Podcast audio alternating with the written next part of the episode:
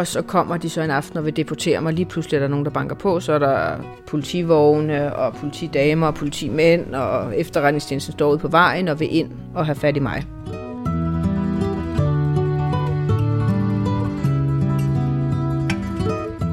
Kan man opnå store ting i livet uden en egentlig plan? Og hvordan bliver man korrespondent, hvis man dybest set er genert? Hvad er forskellen på at forstå og acceptere terrorister? Og hvor finder man verdens smukkeste fængsel? Det her er historien om en sydsjællandsk kvinde, der gik fra at sidde i en have i Klampenborg og kigge på stjerner, til at blive persona non grata i Pakistan. Jeg synes, hun er en af vores tids vigtigste vinduer ud til verden og ind i mennesket, og hendes navn er Puk Damsgaard. Som mellemøst-korrespondent og forfatter har hun hengivet sit liv til at fortælle andre menneskers historier, og her er hendes egen. Jeg hedder Sigurd Hartkorn Pletner, og du lytter til det ekstraordinære, der er blevet til i samarbejde med Projects by Mercedes-Benz. Velkommen til.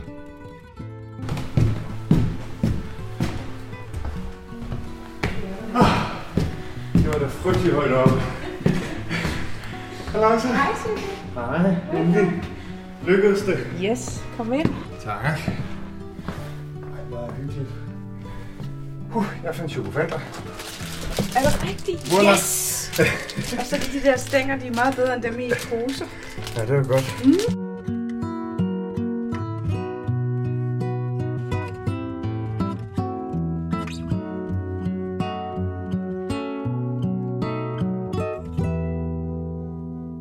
Men øh, godt lide chokofander. Puk, hvad var det bedste råd, du fik som barn? Det var, at jeg skal gøre det i livet, der gør mig lykkelig. Det fik jeg altid at vide fra mine forældre. Jeg er vokset op med øh, utrolig meget øh, fysisk plads omkring mig, fordi jeg er vokset op på sådan en, øh, et nedlagt landbrug, der faktisk hedder Damskov, øh, hvor min far engang for mange år siden blev født i det, der i dag er køkkenet. Og der var vider, og der var skov, og der var sø, og jeg er enebarn. Så jeg har haft alt sådan den fysiske, men også den psykiske plads at boldre mig på. Og jeg kan huske, at mine forældre, altid sagde, at øh, jeg skulle gå efter det i livet, som, som gjorde mig lykkelig. Hvordan tolker man det som et barn? Det er jo, det er jo en meget stor ting at få at vide. Ja, det er meget abstrakt, ikke? Jeg havde i hvert fald stor støtte og opbakning hjemmefra, da jeg gerne ville ride, fordi det var jo oplagt, når man har sådan nogle fine brakmarker omkring sig. Eller efter høst, så, øhm, så fik jeg en hest, Hannibal, da jeg var 10 år. Og en lille sted i Shetlands ponyernart. øhm, så rendte jeg og gravede sådan uh, museskeletter og revskeletter op i haven. Og jeg tror faktisk, jeg nok var lidt sær. Jeg kan i hvert fald huske, at jeg var meget, meget genert. Og sådan til tider også sky. Jeg kan huske en gang, at min farmor havde gæster. Jeg var meget tæt på min farmor, der boede ikke så langt fra os. Og hvor at, øh, jeg bare sad en hel aften eftermiddag over i hjørnet. Hun havde sådan et klassisk, sådan de gamle hjørnebord, sådan en lille bord med en stol. Der sad jeg sådan bukket ind over og var genert og ville ikke tale med gæsterne. Så jeg var nok sådan mere indadvendt. Jeg tror, jeg har lært at leve mere udadvendt. Det bliver jeg jo nødt til i det her job. Jeg tror også, jeg var mere konfliktsky. Øhm, som øh, min veninde siger, jeg er nok ikke sådan den der følebøf. Altså som sådan hele tiden er i sin følelsesvold. Okay.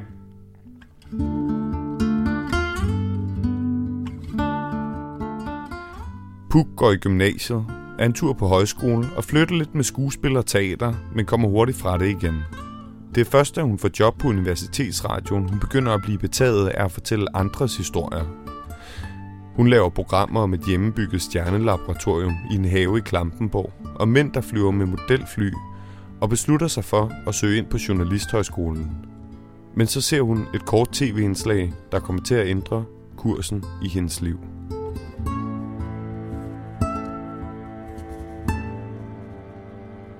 Og samme år er der sket noget på samme tid, som nok i virkeligheden var the game changer. Og det var, at i foråret 2003, så invaderede USA øh, Irak. Og det havde jeg jo set på diverse øh, i fjernsynet og læst fuldt med i aviser og sådan noget. Det forår har jeg så gået en måned på sådan et forberedende kursus til de her optagelsesprøver på journalistuddannelserne i Aarhus og Odense.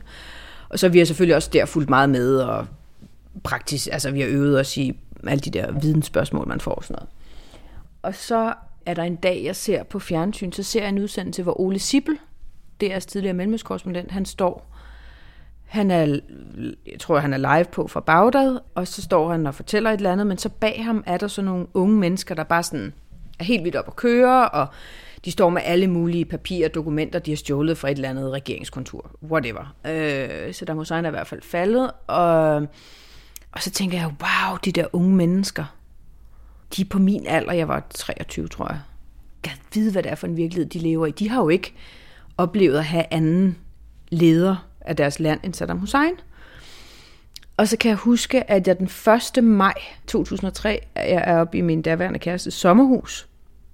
Og så ringer jeg, så ved jeg ikke, hvad der sker, men så, så ringer jeg til Abigail, min, øh, min veninde, som havde fået mig ind på universitetsradioen. Eller så sagde jeg, hey, Abigail, skal vi ikke tage til Bagdad? Jo, det var hun totalt med på.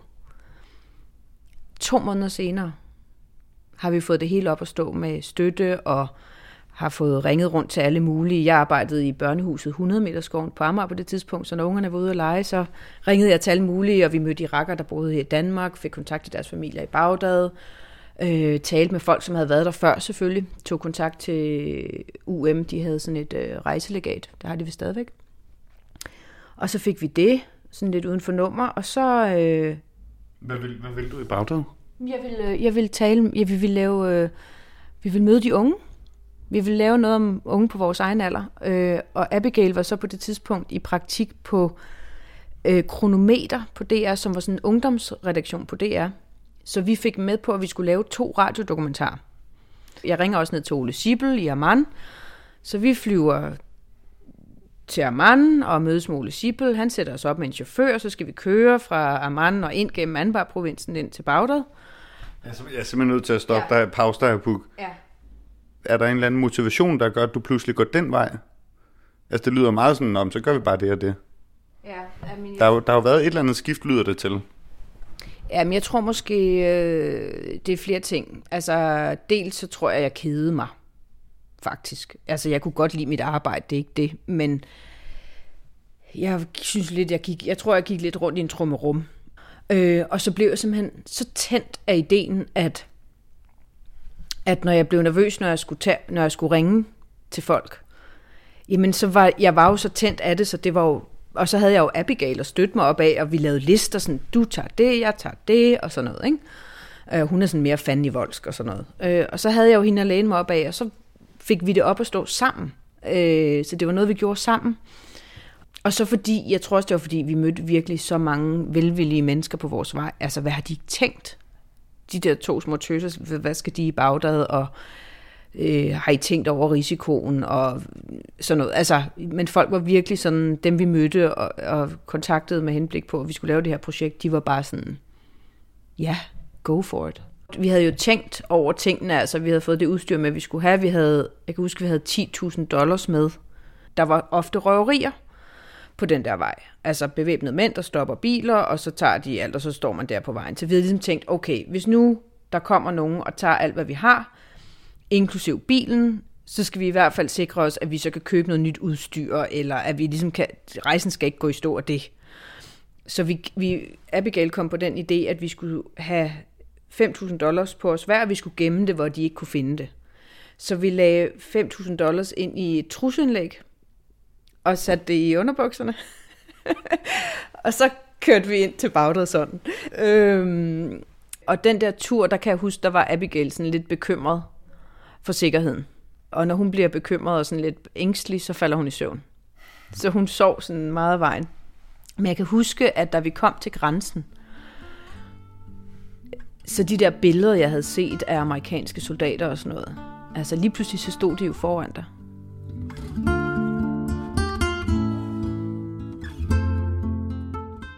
Jamen, det var, det var i juli, så det var virkelig varmt. Øh, det var sådan, at når du åbnede munden, så var det som om, der stod nogen med en fyndtør blæster ind i munden, ikke?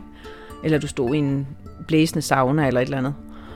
Ruderne dukkede, og den der varme, og de amerikanske soldater var sådan meget imødekommende og gav sådan halvsmeltet chokolade, og, og så var det jo vildt forvirrende, da vi ankom til grænsen, og skulle have det der stempel, og vi havde læst noget, om man skulle have HIV-test og sådan noget. Det kunne vi slet ikke forstå, men det skulle vi så heller ikke. Altså, du ved, det hele var sådan lidt forvirrende, og det var, det var sådan et miljø af, du ved, contractors og sikkert nogle NGO-folk og soldater og sådan noget. Altså, vi, og der var også nogle andre journalister, der selvfølgelig kom med kæmpe oppakning og kameraer og sådan noget, ikke? Og så stod vi der med vores lille rygsæk og godt med solcreme i ansigtet og... Ej, ja. Øhm, og så var det bare den her ørken, ørken, ørken. Og hvor vi hele tiden troede, vi så vand ude i horisonten, og det var selvfølgelig bare varmen, der stiger op, ikke? Og det, så det virkede sådan meget øde, og nogle gange så kunne man se på det her sådan midter, midterrabatsværn, at det var smadret, og så pludselig kunne man se, at der havde været et luftangreb, der var et kæmpe krater, man skulle køre udenom og sådan noget. Og vi kom vel igennem Ramadi og Fallujah, og så kom vi ind til Bagdad. Øhm, hvor amerikanske soldater patruljerede i gaderne, og der var et liv. Markedet var åbent, og, og så havde vi fundet et lille hotel, vi indlogerede os på. Så det var meget fremmedartet og meget eksotisk.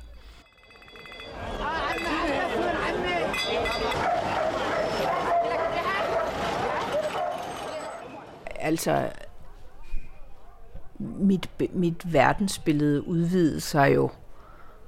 Altså, der kom vel et gigantisk brag inde i mig. Altså, ligesom universet hele tiden udvider sig. Det er som om det hele bare sidrer, og du kan ikke få nok. Jeg havde både opdaget et nyt hjørne af verden, og så havde jeg jo også opdaget noget ved mig selv. Altså, at tingene godt kunne lade sig gøre. Jeg kunne godt. Og jeg havde ikke været der ret længe, før jeg bare tænkte, det er det, jeg skal.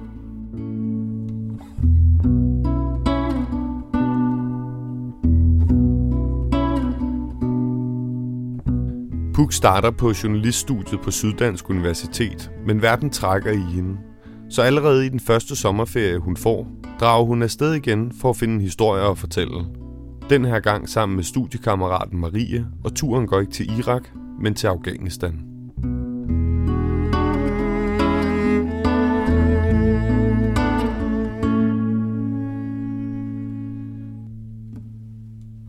Må jeg, må jeg ikke spørge Puk, for jeg er, sim- jeg er simpelthen så nysgerrig. Jeg synes, det er fantastisk, det med, at I bare kaster jer ud i noget, der er så, synes jeg, lidt ekstremt, ikke? Altså, og det har det jo nok også været i forhold til, det, altså, altså det har det jo også været dengang.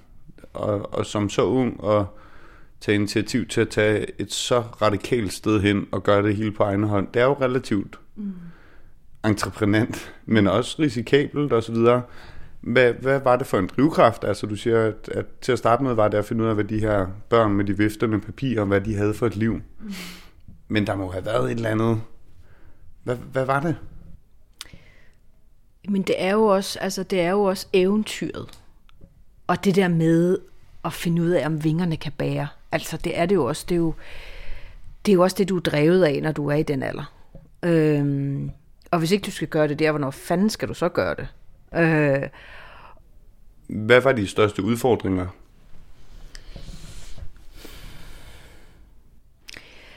Jamen, det var nok forbundet med det logistiske. Altså at finde ud af, hvordan får du visum til Pakistan? Hvordan kommer vi fra Pakistan til Kabul? Hvordan kan vi komme på en FN-flyver? Hvordan, hvor skal vi bo? Altså ligesom det der med at få bygget det op, så man ligesom har et setup, så man ikke bare tomler ind. Og så var det selvfølgelig også sådan at forstå, hvad der skete. Altså, øhm, jeg ved ikke, jeg, det forekommer mig, at det var virkelig nemt. Altså, det der med at møde mennesker, det var i hvert fald ikke. Og lige meget hvor, altså Kabul er også en by, så har jeg jo sidenhen boet der, ikke? Men altså, det er jo sådan en by, hvor hver gang du bevæger dig uden for døren, så har du bare kameraet klar, fordi der er billeder på hvert eneste gadehjørne. Altså, det er, altså, måden de ser ud på, altså de ældre mænd sådan rynker, som sådan passer til, de der lag, hvordan turbanden ligesom er svunget omkring, sådan stoffet, sådan stoflighed. På samme måde har du sådan deres lederhud med sådan alle deres, sådan, hvordan livet har sat sig i ansigtet på dem. Øh, markederne, de store gule meloner, øh, de små, sjove huse i alle mulige farver, der ligger op langs med af bjergsiderne. Øh, den ligger der sådan klemt ind mellem de forskellige bjergtinder og farverne, altså og sådan også hele det mystiske, det er en mystisk verden for os at trænge ind i, fordi kvinderne går i de her himmelblå burkager, altså verdens smukkeste fængsel, kan du sige. Altså de, den her fantastiske blå farve, som når de går, så bølger den ud mod de her sandfarvede mure og, og bjergene, der står med sne på toppen og den blå himmel. Øhm, det handler jo om, og det gør det jo stadigvæk den dag i dag, altså det der med at blive inviteret ind i folks liv. Altså det handler jo om, at du ikke skal komme og fylde selv. Det handler om, at det er på de mennesker, du følges præmisser på en eller anden måde, og du skal ligesom tilsidesætte dig selv og dine egne behov, og altså for mig sådan er det nok den største udfordring nogle gange, det er det der med, hvad man får serveret. Altså du kan jo ikke sidde og være kredsen hjemme hos folk, og det er ikke fordi, jeg ikke spiser kød, eller kun vil have ingefær shots, eller et eller andet, men men altså, når der kommer sådan en suppe ind, hvor der står sådan et halvt koben op, altså, du ved, så vender det sig nogle gange i maven ind. Og jeg ved jo, jeg bliver nødt til at spise det. Jeg kan jo ikke sige nej tak. Altså, det er rimelig arrogant. Har I, har I chokofanter? har, I, har I en leverpostejsmad, jeg kan...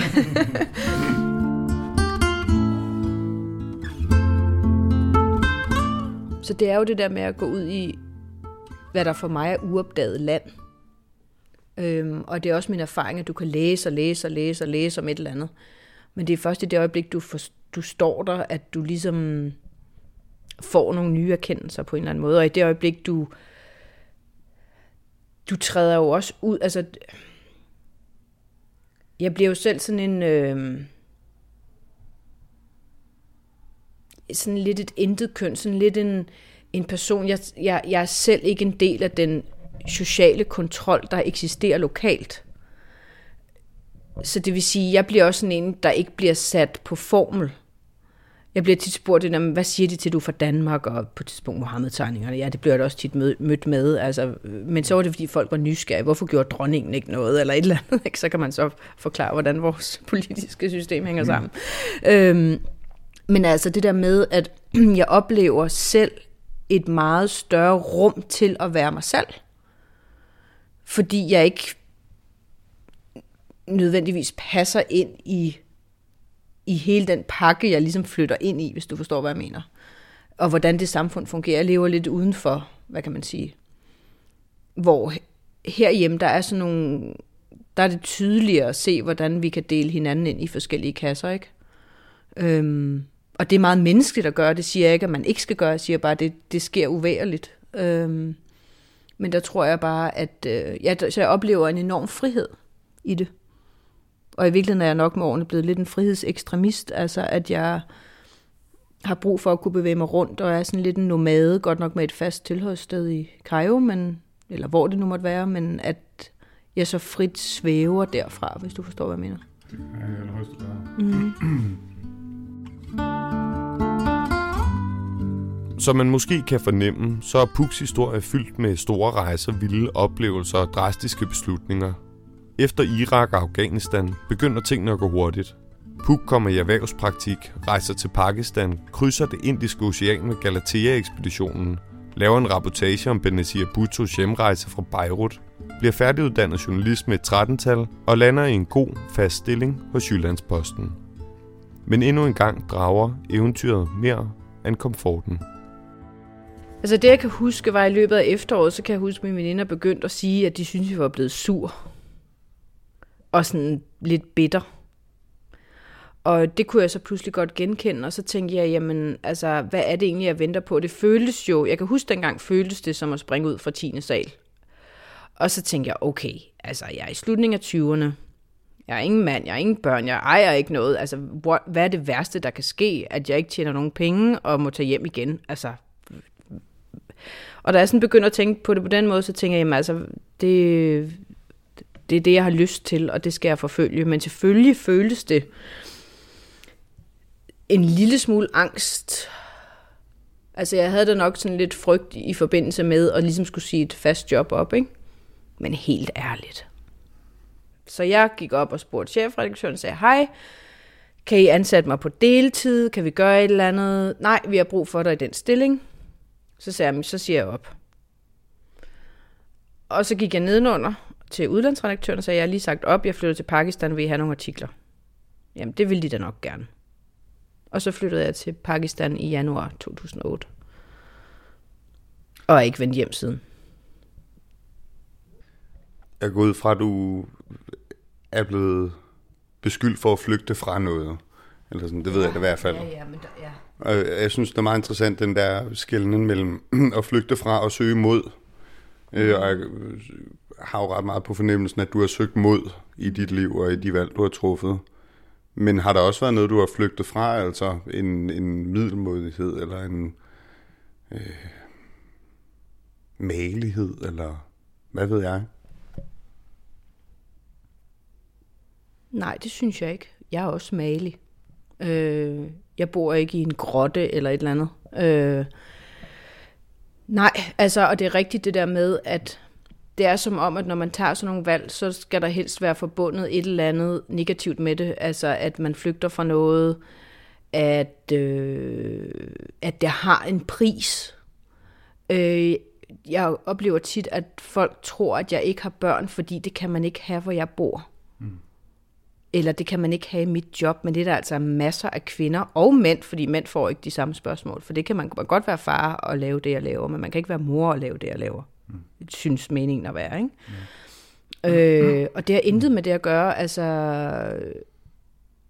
Jeg synes ikke, at jeg må gå på kompromis, eller jeg synes ikke, at jeg savner. Jeg er heller ikke en person, der savner. Nu sidder vi her i en lejlighed i København. Jeg savner ikke at være i Cairo, lige så vel som jeg ikke savnede at være her, da jeg var i Cairo for 12 timer siden. Jeg tror meget, jeg sådan... Jeg er der, hvor jeg er.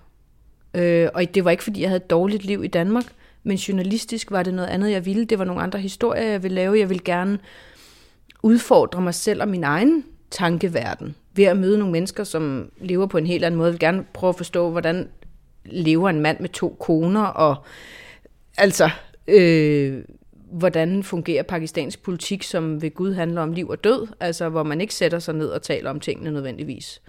Ekstremismen, som jo trives i de regioner, hvor kommer den fra? Hvorfor har den det udtryk, den har i den tid, den har? Folk, der søger mod forskellige former for ekstremiteter, har jeg altid fundet dybt fascinerende, fordi hvad er det ligesom de, hvad er det for en bund, de står på? Er det fordi, du synes, det er, er, er væsentligt eller er det fordi, du ikke kan forstå det og vil forstå det? Eller er det fordi, det kan, man, kan, kan du på en eller anden måde indkapsle det? Nu er det egentlig bare, fordi jeg er nysgerrig. Mm. I, I forhold til, at det virker til, og jeg går ud fra, og jeg kan fornemme, at det har haft en eksistentiel tyngde for dig, mm. udover sådan en ren intellektuel tilfredsstillelse eller nysgerrighed. Mm. Men jeg er lidt nysgerrig efter, hvor, hvor den er forankret. Forstår du, hvad jeg mener? Ja, altså jeg synes, det er væsentligt, øh, og jeg synes især, det er væsentligt, fordi at nyhedsbilledet, øh, og det gælder både altså nyheder herhjemme, men også alle mulige andre steder på, på kloden, altså at journalistikken er opbygget sådan, at så har man en case på noget, og så bliver den case, bare ordet case, altså hvad gemmer sig der bag det? Jamen det er jo et menneske øh, og så finder vi så et menneske med den problemstilling, som vi gerne vil portrættere. Det er fint, det fejler ikke noget. Men så er det menneske kun det, som vedkommende nu skal udfylde i forbindelse med at være case på det. Hvis det er et forældrepar, der ikke kan finde børnehave til deres barn, eller et eller andet, ikke? Så er det det, de er. Men, men, og det bliver jo så sat på spidsen, hvis du taler med øh, ekstremister i en eller anden form. Hvad er det, der har formet dem som mennesker? Det her med, at det er så nemt at, og, hvad kan man sige, kigge på andre med et frastødende blik og sige, at de er bare onde. Ja, ondskab eksisterer i os alle sammen, ligesom godhed gør. Men ikke kun at se dem som værende. Altså det handler ikke om at acceptere dem, altså for eksempel de jihadister, der lever af terror, for eksempel. Øh, det er ikke for at anerkende terroren eller acceptere den, men det har aldrig... Jeg synes altid, det har været relevant at prøve at forstå fjenden, eller de fjendebilleder, vi skaber. Fordi vi, os mennesker, vi har også brug for at kunne kategorisere ting, for ellers så kan vi ikke, ofte ikke forstå en meget mere kaotisk verden. Så det er jo sådan en personlig nysgerrighed, men som jeg også mener er væsentligt at sætte fokus på. Og tage læseren eller seeren eller lytteren med hen til steder, hvor de ellers ikke vil komme. Jeg er jo deres øjne og ører. Og virkelig prøve at videregive det så åbent som muligt i forhold til, at jeg hader, når jeg læser en tekst, at forfatteren eller skribenten har ligesom lagt sin egen man må godt have sin egen personlighed i det selvfølgelig, men, men at have lagt en særlig holdning ind over, som jeg skal have. Jeg vil gerne kunne læse noget, og så vil jeg kunne få det ud af det, som jeg ligesom synes, øh, hvor det kan passe henne ind i mig, hvis du forstår, hvad jeg mener. Og det synes jeg er en kæmpe udfordring, altså professionelt såvel som personligt, at skulle forsøge at videregive en verden, hvor der er mange forestillinger og fordomme. Øh, og ja, der er der absolut nogle af de fordomme, der bliver bekræftet, og der er også nogle, der bliver afkræftet, eller også får man tilføjet nogle nuancer.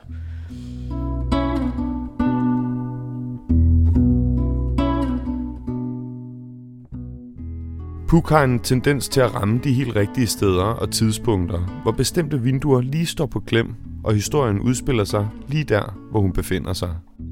Det blev også tilfældet i Pakistan, men den her gang endte Puk med at forskanse sig mod politiet og selv blive historien.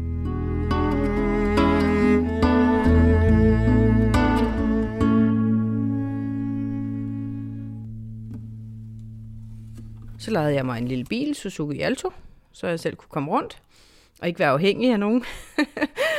øhm, og så, fordi det var jo sådan lidt mere... Øh, altså, hvis jeg skulle være der længere tid, så er der også nogle andre historier, du dykker ned i, at du kan følge folk over tid. Og jeg fik en, pludselig en omgangskreds af forskellige mennesker, som førte mig ind i alle mulige miljøer, og jeg opdagede nye historier. Og øh, så skete der jo faktisk en meget stor hændelse, som var, at den, den danske ambassade blev angrebet i juni 2008 af al-Qaida. Og så var der et andet kæmpestort angreb på Hotel Marriott også i Islamabad. Så det var sådan en ret voldelig periode faktisk, med langt flere kontrolposter i gaderne og skyderier og masser af angreb. Altså ret store angreb. Mærkede, mærkede du til det? Var det in your face, eller var det bare forandret sikkerhedsbillede og forandret bybillede, men ikke sådan helt tæt på? Og jeg synes, det var mange, på mange måder in your face. Altså, jeg havde siddet over på ambassaden en uge i forvejen og kendt dem, der arbejdede der. Og øh, den dag, hvor ambassaden bliver sprunget i luften, der er jeg hjemme. Og så huset, jeg boede i, havde så en kok, Feroz. Øh, og han råber så op på værelset til mig, Puk, den danske ambassade er blevet sprunget i luften. Så var jeg bare, what? Og kom ud af, jeg ved ikke om jeg stadigvæk havde joggingtøj på eller et eller andet, og så øh, skyndte jeg mig, så susede jeg afsted over til øh, ambassaden, og det er ringede selvfølgelig i løbet af no time og sådan noget, så var jeg på pletten. Og da jeg så kom hjem, så viser det sig så, at kokkens vens datter er kone til en af dem, der blev slået ihjel. Og så rejsede vi jo straks derud. Øh, og så opstod der et venskab med hende, og jeg skrev så senere om hende i en bog, og fulgte hende så fra den dag faktisk. Altså første gang jeg ser hende, Nadja, der står hun foran livet af sin øh, dræbte mand. De var kristne, og hun bliver enke, og de har et lille barn. Øh, og følger så den livsbane, hendes liv tager, øh, og rekonstruerer så forløbet op til. Så jo, det kom der, og, og øh, angrebet på Mary, der skulle jeg selv have været der samme aften, men vi havde aflyst. Altså, du ved, så selvfølgelig var det, at man kunne høre det over hele, altså ruderne står og rungede, ikke? Der var jo folk, der blev slået ihjel, som vi kendte, og det ændrede hele stemningen i byen, og det blev en helt anden måde, du kom rundt på. Altså, du blev stoppet hele tiden, og folk levede sådan i en vis frygt. Selvfølgelig går livet også videre jo. Altså, det er jo det, der er det fantastiske ved det, ikke? Men, øh, men det satte helt klart sit præg på situationen. Og så satte det sit præg på dig, og din motivation, og din måde at indgå i verden på? Ja, altså jeg begyndte at tænke over, hvor altså, tilfældigt døden indtræder. Men jeg synes jo også, det var så spændende, at jeg var der, da det skete, og kunne rapportere om det. Og så kom det jo så endnu tættere på, da David Hedley og Rana i, hvornår var det? Var det i 2008 også? 9? Men de havde jo forsøgt, og ville, deres plan var at komme ind på Jyllandsposten herhjemme og skære hovederne af folk. Og David Hedley havde allerede besøgt Jyllandspostens kontor under dække af, at han var en, der ville annoncere i avisen. Øh, og de havde jo pakistanske rødder. Øh, så da det blev opdaget, og det blev en kæmpe historie, så jeg arbejdede der jo for Jyllandsposten, så jeg rendte jo rundt for at grave de her to menneskers fortid, og fik på en eller anden måde charmerede mig ind på sådan en, øh, et militært akademi, lidt uden for Islamabad, hvor de havde gået som unge, og hvor de havde gået i skole, og hvor en eller anden major klokken 10 om aftenen, du ved, der var ikke nogen, der måtte vide, at han viste mig det, men han viste mig deres skolemapper, og der var billeder af David Heldig, man kunne tydeligt se, at det var ham, han havde et, et, et øh, blåt og et brunt øje. Og så det kom jo enormt tæt på, fordi det var den avis, jeg arbejdede for, som skulle have været angrebet. Og det betød jo så også på sigt, at der blev ekstra fokus på, hvad jeg lavede, fordi at jeg var for den avis. Så der begynder ligesom, og det begynder at rumstere sådan i kulissen, at jeg kan godt mærke, at der er problemer med at forny visum, og da jeg besøger Informationsministeriet, foreslår de, at jeg skal tage på en ferie, og journalisternes syndikat eller hårde skriver sådan en lille kort notits i avisen, at Puk Damsgaard arbejder for Jyllandsposten, Mohammed-tegningen af avisen og sådan noget, hvor jeg tænkte, hvor fanden kommer det fra? Yes. Ja, ja, journalister er ikke nødvendigvis dine gode kolleger der, fordi de synes jo, at det var en skændsel at mm. publicere de tegninger.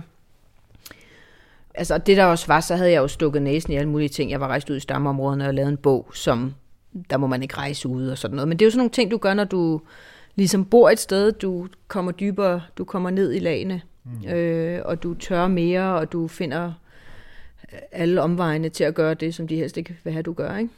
Og det er selvfølgelig altid mest spændende at beskæftige sig med de historier, de helst ikke vil have, man publicerer. Ikke? Et par dage før, så står der pludselig en mand i shalva Kamis, den der lokale klædedragt, og overskæg står uden for mit hjem, og øh, viser mig et stykke papir, hvor der står, at jeg er blacklistet af persona non grata, og jeg skal rejse ud af Pakistan øjeblikkeligt. Og så siger den danske ambassadør på det tidspunkt, vent lige på, lad os nu se, om vi ikke kan få fikset det her. Men det viser sig så, at det er sådan en sag, der er vokset så stor inde i den pakistanske efterretningstjeneste.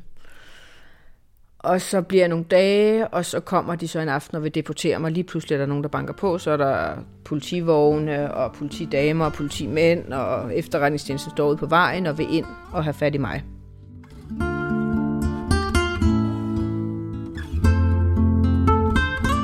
På det tidspunkt havde jeg så mødt en amerikansk, som en dag er min mand, en amerikansk mand, så jeg boede hos ham. Så de kunne ikke bare lige komme ind i huset øh, fordi det hus havde hans firma lejet af den amerikanske ambassade. Han var ikke fra ambassaden, men de havde lejet det, så det var sådan, der kunne man ikke bare komme ind. Så der går flere timer, de står derude, og de råber ind over øh, porten sådan, But sir, sir, you have a criminal in there. Og der kommer flere og flere mennesker. Vi havde, det var en fredag eftermiddag, øh, tidlig aften, der var cricket i fjerneren, alle havde fri. Vi havde en pakistansk ven over, Salman, som havde siddet og drukket sig fuld i vin og kom med alle mulige flugtforslag. Du, du går bare op på taget, og så hopper du over og ned i den lille gyde, og så henter jeg dig herover. Og sådan. For sådan, Salman, jeg tror ikke, at du gerne vil ses sammen med mig, fordi jeg bliver anklaget for at have publiceret Mohammed-tegninger, og jeg ved ikke hvad. Som jo er blasfemi, som jo er lige med dødsstraf, ikke? Ja. Og så vil det så alt muligt. Så vil ambassaden, de, altså de vil afspænde situationen, så de på efter nogle timer, så, og jeg har pakket et par sokker, en par underbukser, og hvad fanden pakker man, ikke? Jeg tænkte, kunne godt mærke, hvilken vej det gik. Jeg havde sådan en kat, den kunne føde, hvornår det skulle være. Den gik rundt med stor tyk mave og sådan noget. Ej, det var totalt kaos. Og så lige pludselig står der så nogle politidamer inde på, øh, inde på, stue, inde på stuegulvet og vil lægge mig i håndjern. Og jeg kan bare huske sådan en lille detalje, ikke? De kommer ind, og så havde vi sådan et zebraskin, jeg havde købt i Sydafrika, som lå på gulvet, og så havde på væggen hang der et billede af en pakistansk kunstner, som var sådan en fotografi, hvor der sidder en dame på en bænk med en mand, som bare er en hvid skygge uden hoved. Og sådan en pakistansk kunstner, ikke? Og så kan jeg bare huske, at jeg ser de der damer stå sådan med deres fødder på det der zebraskin, og kigger op på det der billede, og så fniser de lidt, mens de står sådan og fifler med håndjernene. Altså, de synes bare, at det var mega spændende. Ja. og skulle ind og lægge mig i håndjern. Og kiggede sådan rundt og sådan noget. Ja, og på det tidspunkt, der var den danske ambassadør, og han var jo så ankommet til huset i sin, øh, du ved, ambassadørbil og vagten, og de der politifolk havde ingen respekt for ham, og han havde ringet rundt til alle mulige og sådan noget. Så han tog så, jeg blev så kørt på politistationen, og så hopper han så ind, det var sådan en paddy wagon ting, så hoppede han ind bag med mig. Han sprang sikkert alle protokoller i forhold til, hvad en ambassadør skal gøre, men det er også fordi, han var tidligere politimand. Så han synes selv, jeg tror, jeg tror faktisk, han synes, det var lidt spændende, og han skulle i hvert fald sørge for, at hvis jeg skulle ud, så skulle han følge mig helt til dørs. Så han hopper så ind, og så står øh, hans bodyguard og chaufføren med hans øh, ambassadørbil der, og sådan, hvad fanden skal du hen? Altså, jeg kører til politistationen med Puk og sådan noget. Så vi kører kører kører, vi kan ikke se, hvor vi kører hen selvfølgelig, fordi man kan ikke se ud den der. Så stopper vi så på politistationen, og så er der sådan en politidame, der åbner, og så siger hun så, What are you doing here? siger hun til ham. Og så siger han så, Yes, that's a question I would like ask, to ask you. What, are you, what am I doing here? så snakkede de lidt, og sådan, og der blev en, lavet en rapport, og så fik jeg lov til at gå fri, hvis ambassadøren havde mig i hans varetægt. Så kørte vi om over på ambassaden, og fik en ordentlig pilsner. Og så gik der ikke særlig mange timer, så ringede et medie, der hedder Dawn News, altså et pakistansk medie, og spurgte, hvorfor jeg dog ikke ville. De havde hørt, at jeg ikke ville forlade Pakistan, og noget med Mohammed-tegninger og sådan noget. Jeg lagde bare på. Jeg tænkte bare, fuck. Og så i dagen efter i avisen, så var der en avis, øh, som var ret tæt på efterretningstjenesten. De havde mig så på forsiden. Og så stod der Wise, Mr., Wise Mrs. Anderson med O not leaving Pakistan. Og der stod i den der artikel, at jeg havde uddelt Mohammed-tegninger i Islamabad. Yes. Ja, så, så inde i, i avisen, så havde de så trygt en kopi, altså trygt det brev, hvor der stod, at jeg var personer non grata, som jeg selv havde set, da ham der manden kom, men som jeg måtte ikke røre ved det, jeg måtte ikke kopiere det, eller noget som helst, han ville bare vise mig det, men det havde de så trygt, ikke? Så der var helt klart en dagsorden med det, og så var, så var løbet kørt selvfølgelig. Ikke? Og så gik der, så kan jeg huske, så fødte katten faktisk om lørdagen. Det her, det var om fredagen, hvor de forsøgte at deportere mig, øh, og så fødte den om lørdagen, og så boede jeg, fordi så kørte, begyndte der at køre sådan nogle sendevogne rundt ud i det der kvarter, hvor vi boede, for at skulle finde ud af, hvor det var, vi boede, og man ved bare, du ved, jeg havde set på alle mulige andre reportager, hvordan nogle pakistanske journalister, så forser de bare hegnet og vil ind til folk og sådan noget, ikke? Så jeg var bare sådan, der skal jeg ikke bo, vel? Var, var du ikke bange på det tidspunkt? Jo, det var virkelig ubehageligt. Jeg er ikke bange, men det var bare virkelig ubehageligt, ikke? Men så havde jeg lige to sekunder mere til at tænke over, hvad jeg skulle have med mig, ikke? For jeg ville jo nok ikke kunne komme tilbage. Og så boede jeg så hos nogle sydafrikanske venner, som virkelig var søde og havde mig boende, fordi du ved, så skjuler de sådan en, der i virkeligheden skulle være udvist og sådan noget, ikke? Og det var jo, altså det var helt forfærdeligt, fordi du ved, jeg sagde farvel til mit job, til min kæreste, til katten, til der, hvor jeg boede, og jeg havde på ingen måde lyst til at tage hjem, og så, men det var, jo, det var jo bare det, og vi havde, altså jeg havde tænkt over det sådan i et halvt år, hvilken vej det måske gik. Og øh, så jeg havde lagt en slagplan om, at hvis det skete, så flyttede jeg til Kabul, som jeg også dækkede. Jeg dækkede også Afghanistan. Så så fløj jeg hjem, og så var jeg hjemme et par uger, og så fik jeg arrangeret, at så fløj jeg til Kabul. Fik jeg et visum, og så fløj jeg dertil.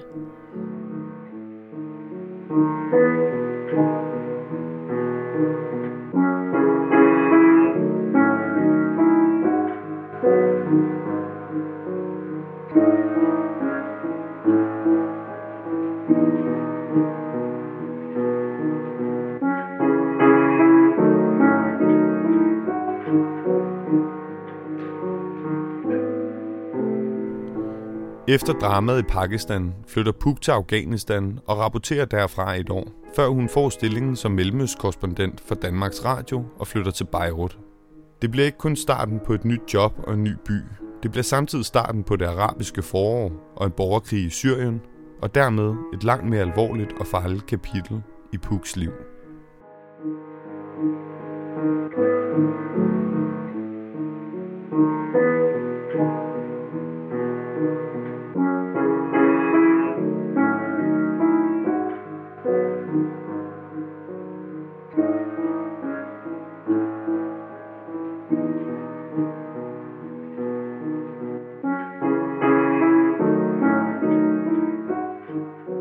Det var jo et helt nyt område politisk, og altså en helt anden region. Så altså, der var tryk på, kan jeg huske. Altså, det var meget nyt stof, jeg skulle sætte mig ind i, og et nyt sprog, og nye omgivelser. Og, altså, jeg er meget god til bare at slå mig ned det sted, jeg nu dumper ned, og det betyder rigtig meget for mig, hvor, hvor jeg bor og hvordan jeg bor, så det gør jeg meget ud af at sådan skabe mig et hjem. Øh, og alle møblerne fra Pakistan og Afghanistan kommer også dertil, hvor hjemmet er sådan en stor, du ved, samsurium af alt muligt, øh, som jeg slæber med nu, ikke? Men det kan jeg mærke er vigtigt, at jeg ikke bor i lejede møbler eller et eller andet, ikke? Også fordi det ofte er sådan nogle tunge, guldtrådsbelagte, og... kunstige blomster og sådan noget. Ja. ja. Øh, og der er jo den med puderne på gulvet, den er nu meget god. Altså ja. ja, yes, præcis. Ja. Det er nu fint nok. Øhm, ja, så, så, så det er jo sådan, og det der, det er jo sådan, det er sådan basen, kalder jeg det. Og det, den kan så flyttes hen, hvor det passer, kan man sige. Så, men det var jo noget helt andet, det var jo at arbejde med fjernsyn. Altså, det var jeg jo ikke vant til. Det havde jeg haft lidt om på studiet. Men så havde jeg haft det lidt... De havde sendt en kamera, en fotograf på et tidspunkt for DR, mens jeg var i Afghanistan, hvor hun guidede mig rigtig meget, fordi hvad gør, det er fjernsyn og sådan. Det er jo en helt anden måde at fortælle historier på. Altså, både og, men det er jo et helt andet medium. Så, øh, så det skulle jeg jo kastes ud i. Det gjorde jeg jo så. Og så synes jeg også, der ligger jo noget i, altså det her med, når man laver tv fra Mellemøsten og laver nyheder og reportager, så er der jo den, ud, altså jeg synes jo, det er min største, min største opgave, er jo at bringe Mellemøsten hjem i stuerne, sådan at mennesker, som ikke på daglig basis beskæftiger sig med Mellemøsten, også kan forstå det og kan forholde sig til det og vil interessere sig for det i stedet for at skrive til en lille smal skare, som i forvejen læser alt, hvad der er at læse om Mellemøsten i alle mulige medier og bøger osv. Altså det her med at skulle rapportere om et så anderledes område og gøre det i bredden, forsøger at opdyrke nogle af de historier, som lidt går imod det gængse billede. Altså det er virkelig også vores opgave. Altså når folk siger til mig, at Puk, du lever i en krigszone hele tiden, så er det virkelig også vores egen skyld, fordi vi kun, altså så er det fordi medierne ikke også dækker hverdagsliv, eller kun kommer til de store begivenheder, eller når det er negativt historier som krig og konflikt og politisk tumult, og, men at vi også er der, når det, er, når det handler om dagligliv og kultur og mm. kunst og ungdomsliv og alt sådan noget. Da jeg flytter til Beirut i juni 11, der er det jo midt, det er jo lige efter revolutionerne er begyndt. Så det vil sige, at jeg flytter jo ind i Mellemøsten midt i det, vi nu har døbt det arabiske forår.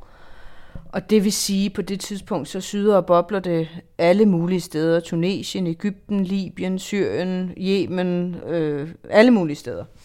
Og derfor så ret hurtigt kommer krigen i Syrien, altså det, der hurtigt udvikler sig til at være en krig, det er den, der kommer til at sætte dagsordenen rigtig meget af tiden i, i mit arbejde i Mellemøsten.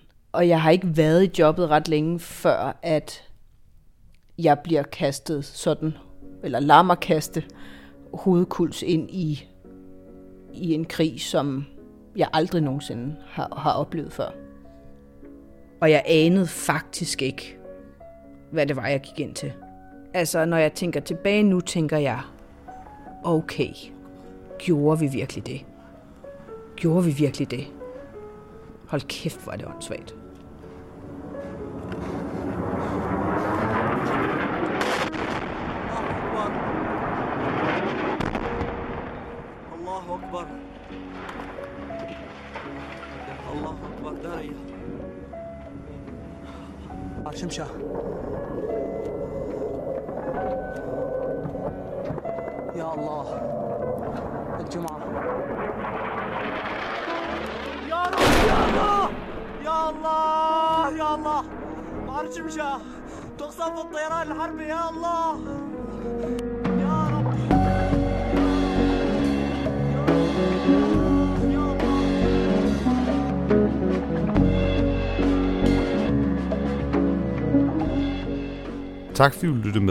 Her til første del af programmet om Puk Damsgaard.